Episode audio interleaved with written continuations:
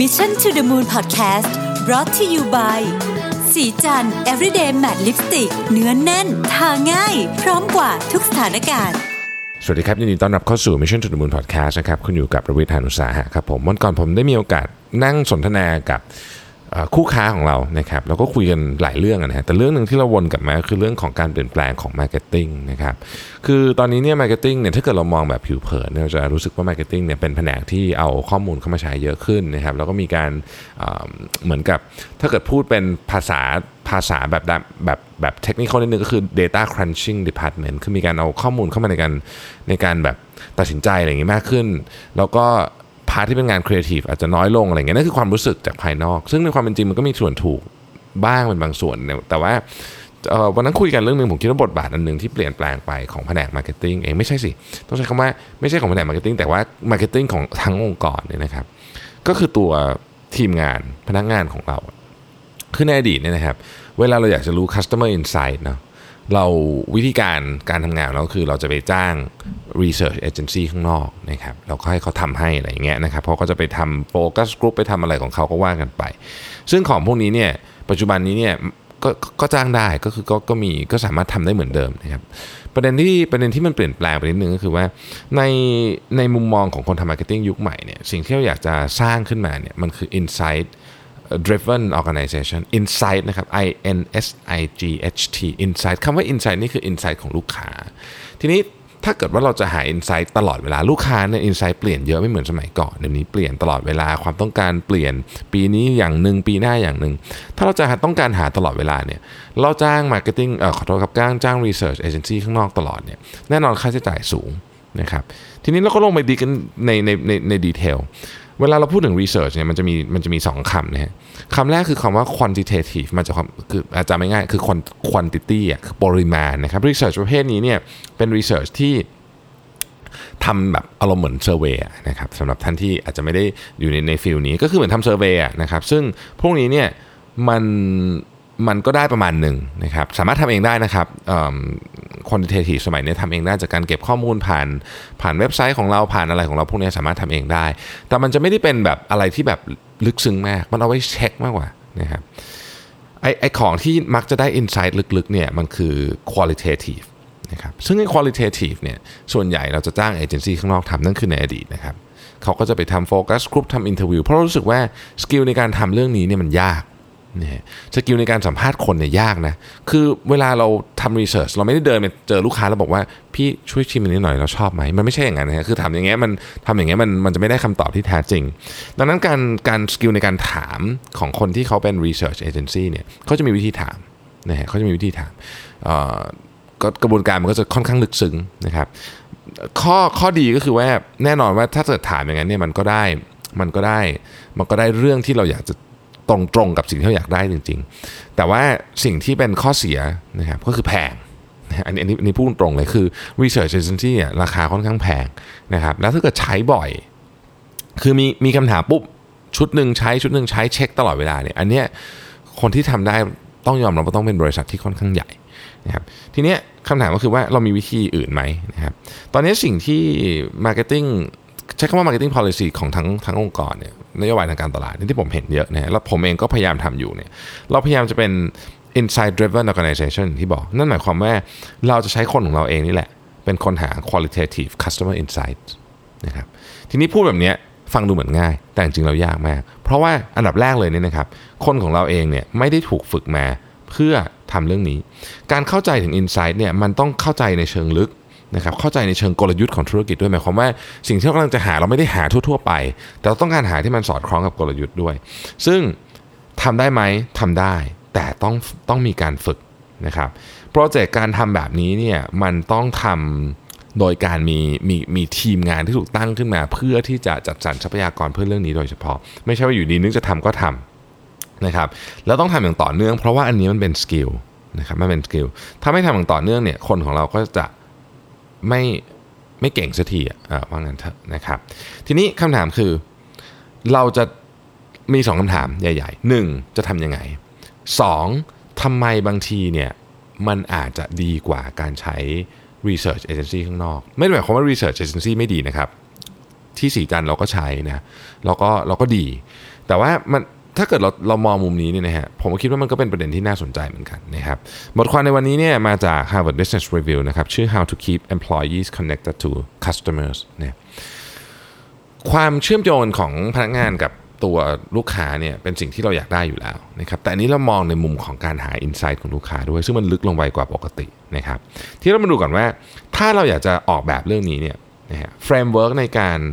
สนับสนุน หรือว่า framework ในการทำให้คนทีมงานของเราเชื่อมโยงกับลูกค้าเนี่ยมันมีอะไรบ้างนะครับ framework เนี่ยมีด้วยกันทั้งหมด 4 ประการนะฮะอันที่ 1 ต้องเข้าใจก่อนว่าไม่ใช่ทุกคนจะสามารถทำหน้าที่นี้ได้ หน้าที่นี้ต้องมีคุณสมบัติบางอย่างที่จะทำได้ อาจจะเป็นตำแหน่งงานของเขาอันนี้ก็เรื่องหนึ่ง เช่น เขาเจอลูกค้าตลอดเวลานะครับหรืออาจจะเป็นลักษณะพิเศษของเขาเองที่เขาชอบนะฮะ เขาจะชอบคุยกับคนอะไรเงี้ยซึ่งในแต่ละองค์กรเนี่ยข้อข้อกำหนดเรื่องนี้หรือว่าขอบเขตเรื่องนี้ไม่เหมือนกัน ต้องไปคอยดูอันที่หนึ่งนะครับเลือกด้วยว่าใคร อย่าอย่าไปทำนโยบายที่ให้ที่ให้ทุกคนต้องหา customer insight อันนี้อันนี้อาจจะอาจจะไม่เหมาะนะครับอาจจะไม่เหมาะ อันที่สองเนี่ยนะครับต้องมีกรอบวิธีการทำงานที่ค่อนข้างชัดเจน เพราะอย่างที่บอกครับ คนที่เรากำลังจะส่งไปหา customer insight เนี่ยเขาไม่ได้ถูกฝึกมาอย่างนี้ เพราะฉะนั้นเราต้องสอนนะฮะต้องมีเครื่องมือต้องมีเทรนนิ่ง นะครับว่าจะคุยยังไง ถ้าเจอลูกค้าต่อมาแบบนี้จะไปยังไงต่อนะครับแล้วก็อย่าลืมนะครับว่าต้องบอกเขาด้วยว่า insight ประเภทไหนที่เราอยากได้ที่มันเชื่อมโยงกลยุทธ์หลักขององค์กรนะครับ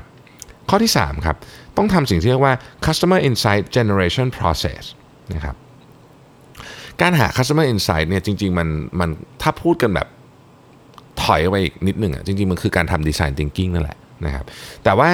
วิธีการกระบวนการอันนี้เนี่ยมันมันมันต้องมันต้องมี process อยู่ คือไม่ใช่ว่าแบบอยู่ดีอยากจะคุยแล้วคุยไปเรื่อยแล้วจะได้ข้อมูลไม่ใช่บางทีมันได้ข้อมูลที่เราไม่อยากได้นะครับหรือบางทีข้อมูลที่อยากได้เนี่ยก็ไม่ได้ถูกเน้น กลายเป็นว่าถูกข้อมูลที่ไม่สำคัญเนี่ยคล้ายๆกับ overwhelm ไปอีกอะไรเงี้ยซึ่งซึ่งซึ่งซึ่งซึ่งก็ต้องก็ต้องระวังเรื่องนี้นะครับ ดังนั้นเนี่ย customer insight generation process เนี่ยต้องมีการดีไซน์นะครับข้อสุดท้ายครับ ต้องบอกว่าต้องทำให้เรื่องนี้เป็นวัฒนธรรมองค์กร และเป็น top priority ขององค์กรให้ได้นะครับนั่นหมายความว่าทุกคนต้องให้ความร่วมมือกับโครงการนี้แม้แต่ไม่แม้แต่คนที่อาจจะไม่ได้อยู่ในในในคนที่เราแอดไซน์ไปให้ไปหา customer insight เพราะว่าการหา customer insight เนี่ยได้มาเนี่ยมันเป็นแค่จุดเดียว มันยังต้องทำอะไรเยอะแยะนะครับ สิ่งที่เราพยายามทำก็คือว่าเราอยากจะให้ ทีมงานของเราเนี่ยเป็นเหมือนกับเซนเซอร์เซนเซอร์ที่รับรู้ความเปลี่ยนแปลงไปของลูกค้านะครับ case study ที่เขายกใน Harvard um, Business Review อันนี้เนี่ยก็คือ Arena นะครับ Arena ก็คือบริษัทผู้ผลิตอุปกรณ์สารพัดอุปกรณ์ของการว่ายน้ำนะครับ ซึ่ง Arena เองเนี่ยก็ใช้คนของเขาเองนี่แหละในการหา customer insight แล้วก็ ใช้เครื่องมืออย่างสมาร์ทโฟนนะครับมีแอปพลิเคชันที่เอาไว้เหมือนกับคล้ายๆ กับไกด์แต่ว่าคุณจะคุยยังไงนะครับแล้วก็แลกเปลี่ยนกันได้ข้อมูลมาแล้ว บางทีมันลืมไงถ้าเกิดคุณไม่มีวิธีการบันทึกข้อมูลที่ดีนะครับมี observation จากเพื่อนร่วมงานที่ถามวิธีนี้แล้ว work อะไรอย่างนี้เป็นต้นนะครับรวมถึงเขาออกแบบดีไซน์ตัวพื้นที่ขายของเขาเนี่ยให้มันสอดคล้องกับการหา customer insight คือให้ลูกค้าเนี่ยได้มีโอกาสพูดคุย กับคนของเขาเยอะขึ้นนะครับการรวมกัน 2 อย่างนี้เนี่ยมันทำให้ทีมงานแต่ละคนเนี่ยเป็นเหมือนเซนเซอร์ที่เอาไว้เก็บ Data Point นะพอเก็บ Data Point พวกนี้ปุ๊บเนี่ยพอเขาฝึกไปเรื่อยครับเขาจะรู้สึกว่าเฮ้ยบางทีเนี่ยเขาเริ่มเข้าใจแล้วว่าสิ่งที่ลูกค้าเดินเข้ามาเนี่ยเรามองเห็นปัญหาของลูกค้า pain point ของลูกค้ายังไงนะครับยกตัวอย่างเคสหนึ่งซึ่งเป็นเคสที่เป็น success case ของ Arena เนี่ยก็คือมีพนักงงานที่เป็นพนักงงานที่อยู่หน้าร้านเนี่ยนะครับสังเกตว่า มีลูกค้าจำนวนเยอะเลยที่มาซื้ออุปกรณ์ว่ายน้ำแล้วก็ไปว่ายน้ำสองสามที แล้วก็แล้วก็หายไปคือคือเหมือนกับคือคือก็อาจจะผ่านมาแล้วก็บอกว่าเออเดี๋ยวนี้ไม่ได้ว่ายน้ำแล้วอะไรเงี้ยนะครับก็คือเลิกเลิกไปอะเลิกว่ายน้ำไปนะฮะเขาก็รู้สึกว่าเออเซกเมนต์นี้มันน่าสนใจนะทำไมคนถึงคนที่แบบเริ่มหัดว่ายน้ำใหม่ถึงไม่หัดต่อนะครับก็คนพบว่าหลายคนรู้สึกว่ามันมันมันยากนะสำหรับคนที่หัดว่ายน้ำใหม่ๆรู้สึกมันยากนะครับ แล้วก็ สิ่งหนึ่งที่ทำให้มันยากก็คือกระบวนการการหายใจ ยกตัวอย่างเช่นว่ายฟรีสไตล์อย่างเงี้ยนะครับกระบวนการการหายใจที่ไม่ถูกต้องเนี่ยจะทำให้มันเหนื่อยครับเหนื่อยเราก็ไม่อยากว่ายใช่ไหม